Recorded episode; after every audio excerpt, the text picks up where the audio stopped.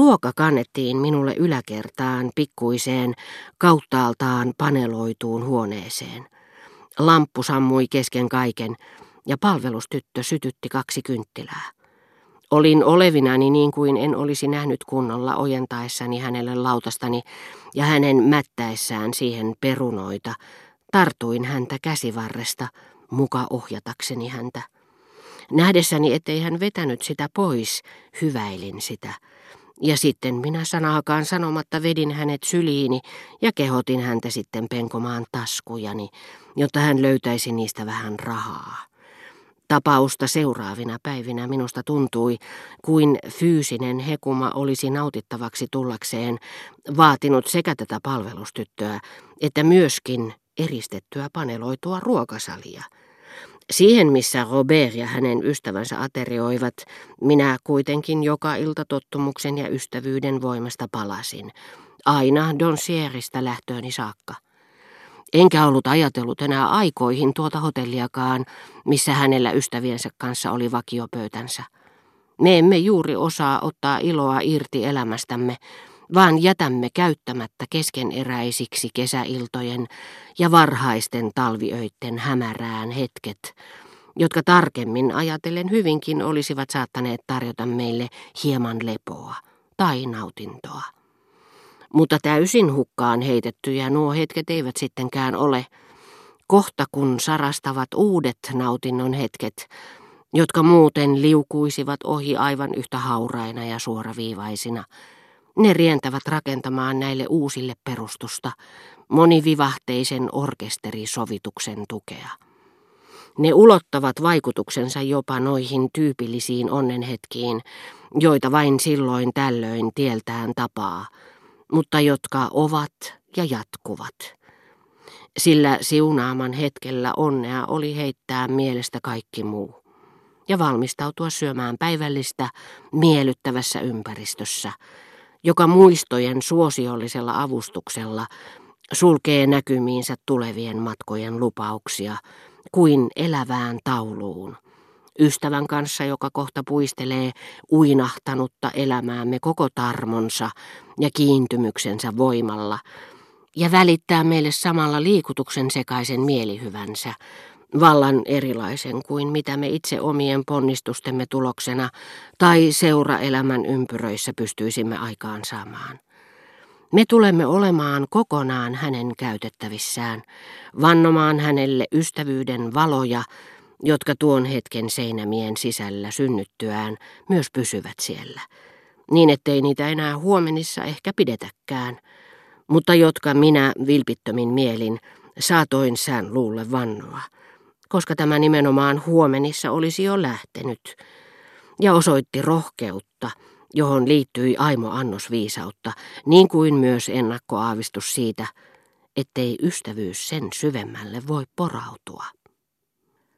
Rappuja laskeutuessani mielessäni olivat olleet Donsierin illat, kun taas kadulle päästyämme miltei sysipimeä yö, missä sumu näytti sammuttaneen katulyhdyt, jotka vasta läheltä katsoen heikosti erotti, siirsi minut hetkessä johonkin ties mihin tuloiltaan Combressa, kun kaupungissa enää vain siellä täällä loisti valoja, niin että siellä joutui etsimään tietään kosteassa haaleassa, ikään kuin seimen pyhässä hämärässä, mihin jokunen harva tähti tuikki kuin vähäinen kynttilä. Miten mahtavia eroja mahtuikaan tuon ajankohdaltaan epämääräisen Combreen vuoden ja toisaalta vasta äskettäin ikkunaverhojen yläreunassa tunnistamieni Rivbellen iltojen väliin. Tullessani niistä tietoiseksi tunsin sävähdyksen, joka olisi voinut osoittautua hedelmälliseksi, jos olisin jäänyt yksin ja varjella minua monelta hyödyttömältä vuodelta, joiden kautta minun vielä oli kiertäminen, ennen kuin minussa viimeinkin heräsi se piilevä kutsumus, jonka tarinan tämä kirja kertoo.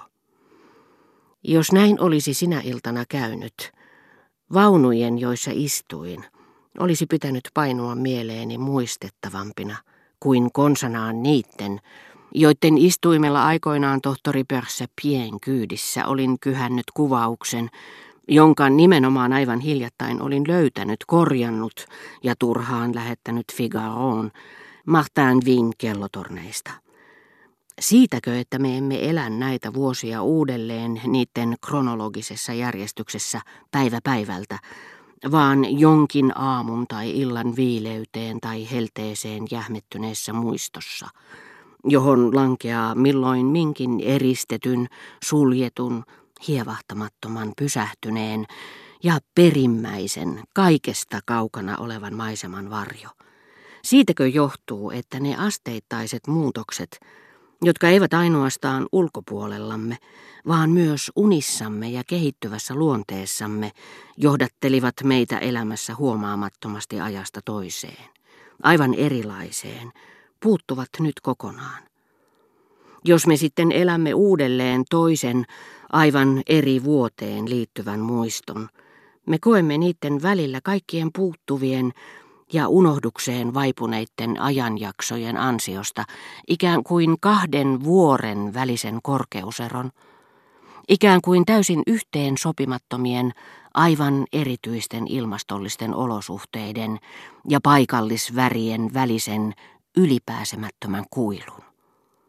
Mutta niiden muistojen välillä, jotka vuoron perään olivat nousseet mieleeni Combreesta, Donsierista, Rivbellestä, tunsin sillä hetkellä paljon enemmän kuin pelkän aikaeron. Tunsin välimatkat, jotka erottavat toisistaan aineeltaan ja koostumukseltaan kokonaan erilaisia maailmoita. Jos minä jossakin taideteoksessa olisin halunnut jäljitellä ainetta, johon ajatuksissani kaikkein vähäpätöisimmätkin Rivbellen muistot piirtyivät. Minun olisi pitänyt kirjoa ruusunvärisin juomuin, taikoa läpikuultavaksi, kimmoisaksi ja laulavaksi aine, joka siihen saakka oli pysynyt Combreen tumman ja karkeasyisen hiekkakiven kaltaisena. Mutta Robert oli sillä välin antanut ohjeet ajurille – ja nousi nyt vaunuihin viereeni istumaan. Mieleeni ilmestyneet oivallukset pakenivat siinä samassa. Kuin jumalattaret, ne suvaitsevat joskus ilmestyä näkyvässä muodossa yksinäiselle kuolevaiselle, odottamatta, tien käänteessä, jopa huoneessa, missä hän nukkuu, kun ne sen oviaukossa seisten kantavat hänelle taivaallista sanomaansa. Mutta kohta kun kuolevaisia on kaksi, ne kaikkoavat. Seurassa niitä ei onnistu näkemään koskaan. Ja totesin, että olin taas jäänyt ystävyyden armoille.